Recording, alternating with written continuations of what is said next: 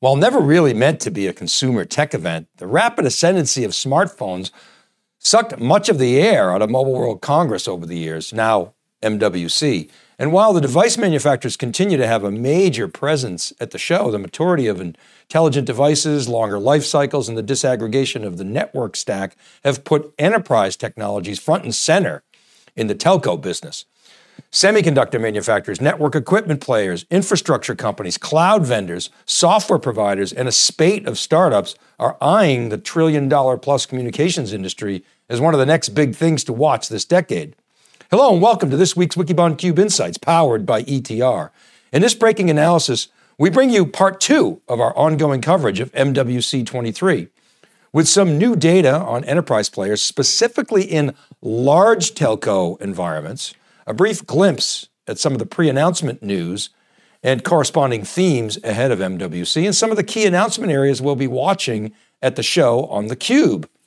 Now, last week we shared some ETR data that showed how traditional enterprise tech players were performing, specifically within the telecoms vertical. Here's a new look at that data from ETR, which isolates the same companies but cuts the data for what ETR calls large telco. The N in this cut is 196 down from 288 last week when we included all company sizes in the data set. Now remember, the two dimensions here on the y axis is net score or spending momentum, and on the x axis is pervasiveness in the data set. The table insert in the upper left informs how the dots and companies are plotted. And that red dotted line, the horizontal line at 40%, that indicates a highly elevated net score. Now, while the data are not dramatically different in terms of relative positioning, there are a couple of changes at the margin. So just going down the list and focusing on net score. Azure is comparable, but slightly lower in this sector in the large telco than it was overall. Google Cloud comes in at number two and basically swapped places with AWS, which dropped slightly in the large telco relative to overall telco. Snowflake is also slightly down by one percentage point, but maintains its position. Remember, Snowflake overall, its net score is much, much higher when measuring across all verticals. Snowflake comes down in telco and, and relative to overall, a little bit down in large telco, but it's making some moves to attack this market that we'll talk about in a moment. Next are Red Hat, OpenStack, and Databricks, about the same in large tech telco as they were in overall telco. Then there's Dell next that has a big presence at MWC and is getting serious about driving 16G adoption and new servers and edge servers and other, other partnerships. Cisco and Red Hat OpenShift basically swapped spots when moving from all telco to large telco as Cisco drops and Red Hat bumps up a bit and VMware dropped about four percentage points in large telco. Accenture moved up dramatically, about nine percentage points in big telco, large telco relative to all telco. HPE dropped a couple of percentage points. Oracle stayed about the same. And IBM surprisingly dropped by about five points. So, look, I understand not a ton of change in terms of spending momentum in the large sector versus telco overall, but, but some deltas. The bottom line for enterprise players is one, they're just getting started in this new disruption journey that they're on as the stack disaggregates. Two, all these players have experience in delivering horizontal solutions, but now working with partners and identifying big problems to be solved. And three, many of these companies are generally not the fastest moving firms relative to smaller disruptive disruptors. Now, cloud has been an exception in fairness. But the good news for the legacy infrastructure and IT companies is that the telco transformation and the 5G build out is going to take years. So it's moving at a pace that is very favorable to many of these companies. Okay, so looking at just some of the pre announcement highlights that have hit the wire this week, I want to give you a glimpse of the diversity of innovation that is occurring in the telecommunications space.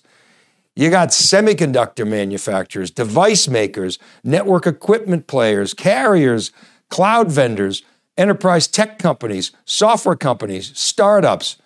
Now, we've included, you'll see in this list, we've included Open RAN, that logo, because there's so much buzz around the topic, and we're going to come back to that. But suffice it to say, there's no way we can cover all the announcements from the 2,000 plus exhibitors at the show, so we're going to cherry pick here and make a few callouts. Hewlett Packard Enterprise announced an acquisition of an Italian private cellular network company called Athonet.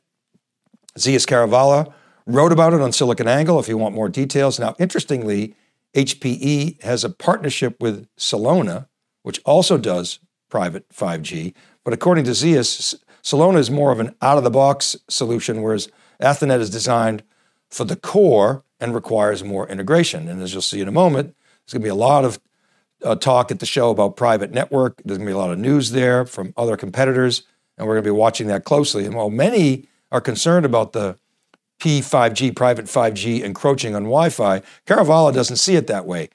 Rather, he feels that these private networks are really designed for more industrial and you know, mission critical environments like factories and warehouses that are run by robots, et cetera. Because these can justify the, the increased expense of private networks, whereas Wi Fi remains a very low cost and flexible op- option for you know, whatever offices and homes. Now, over to Dell. Dell announced its intent to go hard after opening up the telco network with the announcement that in the second half of this year, it's going to begin shipping its infrastructure blocks for Red Hat. Remember, it's like kind of the, the converged infrastructure for telco with a more open ecosystem and sort of more flexible, you know, more mature uh, uh, engineered system. Dell has also announced a range of PowerEdge, PowerEdge servers for a variety of use cases. A big wide line bringing forth its, its 16G portfolio and aiming it squarely at the telco space.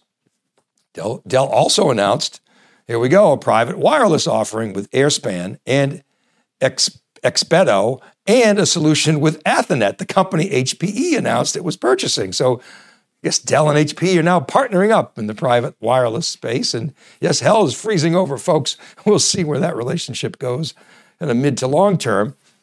Dell also announced new lab and certification capabilities, which we said last week was going to be critical for the further adoption of open ecosystem technology. So, so props to, to Dell for you know, putting real emphasis and investment in that. AWS also made a number of announcements in this space, including private wireless solutions and associated managed services. AWS named Deutsche Telekom, uh, Orange, T Mobile, Telefonica, and some others as partners. And AWS announced a stepped up partnership specifically with T Mobile to bring AWS services to T Mobile's network portfolio. Snowflake, back to Snowflake, announced its telecom data cloud Remember, we showed the data earlier. It's Snowflake not, not as strong in the telco sector, but they're continuing to move toward this go-to-market alignment within key industries, realigning their go-to-market by vertical.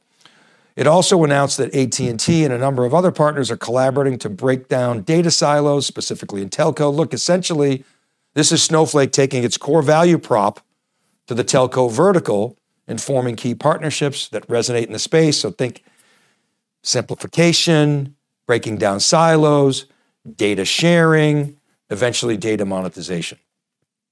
Samsung previewed its future uh, capability to allow smartphones to access satellite services, something Apple has previously done. AMD, Intel, Marvell, Qualcomm are all in the act, all the semiconductor players. Qualcomm, for example, announced along with Telefonica and Ericsson a 5G millimeter network that will be uh, showcased in Spain at the event this coming week using Qualcomm Snapdragon uh, chipset platform based on none other than ARM technology. Of course, ARM, we said, is going to dominate the edge and is, is clearly doing so. It's got the volume advantage over over you know traditional you know Intel uh, x86 architectures, and it's no surprise that Microsoft is touting its OpenAI relationship. You're going to hear a lot of AI talk at this conference, as is AI is now you know is the now topic. All right, we could go on and on and on. There's just so much going on at Mobile World Congress or MWC that we just wanted to give you a glimpse of some of the highlights that we've been watching. Which brings us to the key topics and issues that we'll be exploring at MWC next week. We touched on some of this last week. A big topic of conversation will, of course, be you know, 5G, is it ever going to become real? Is it is anybody ever going to make money at 5G? There's so much excitement around and anticipation around 5G. It has not lived up to the hype, but that's because the rollout, as we've previously reported, is going to take years. And part of that rollout is going to rely on the disaggregation of the hardened telco stack, as we reported last week and in previous breaking analysis episodes. Open RAN is a big component of that evolution, you know, as are RAN intelligent controllers, RICs, which essentially are the brain of Open RAN, if you will. Now, as we build out 5G networks at massive scale and accommodate unprecedented volumes of data and apply compute hungry AI to all this data, the issue of energy efficiency is going to be front and center. It has to be. Not only is it a you know, hot political issue, the reality is that improving power efficiency is compulsory, or the whole vision of telco's future is going to come crashing down. So, chip manufacturers, equipment makers, cloud providers, everybody is going to be doubling down and clicking on this topic. Let's talk about AI. AI, as we said, is it is the hot topic right now, uh, but it is happening not only in consumer with things like ChatGPT, and think about the theme of this breaking analysis in the enterprise. AI in the enterprise cannot be ChatGPT. It cannot be error prone the way ChatGPT is. It has to be clean, reliable, governed, accurate. It's got to be ethical. It's got to be trusted. Okay, we're going to have Zeus Car- Kerravala on the show uh, next week and, and definitely want to get his take on private networks and how they're going to impact Wi Fi. You know, will private networks cannibalize Wi Fi? If not, why not? He wrote about this again on SiliconANGLE if you want more details, and we're going to unpack that on theCUBE uh, this week.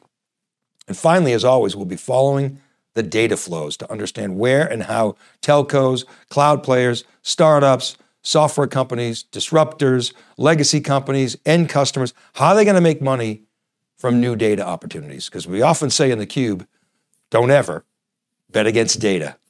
All right, that's a wrap for today. Remember, the cube is going to be on location at MWC 2023 next week. We got a great set. We're in the walkway in between halls four and five, right in Congress Square, stand CS60. Look for us. We got a full schedule. If you got a great story or you have news, stop by. We're going to try to get you on the program. I'll be there with Lisa Martin, co hosting, David Nicholson as well, and the entire Cube crew. So don't forget to come by and see us.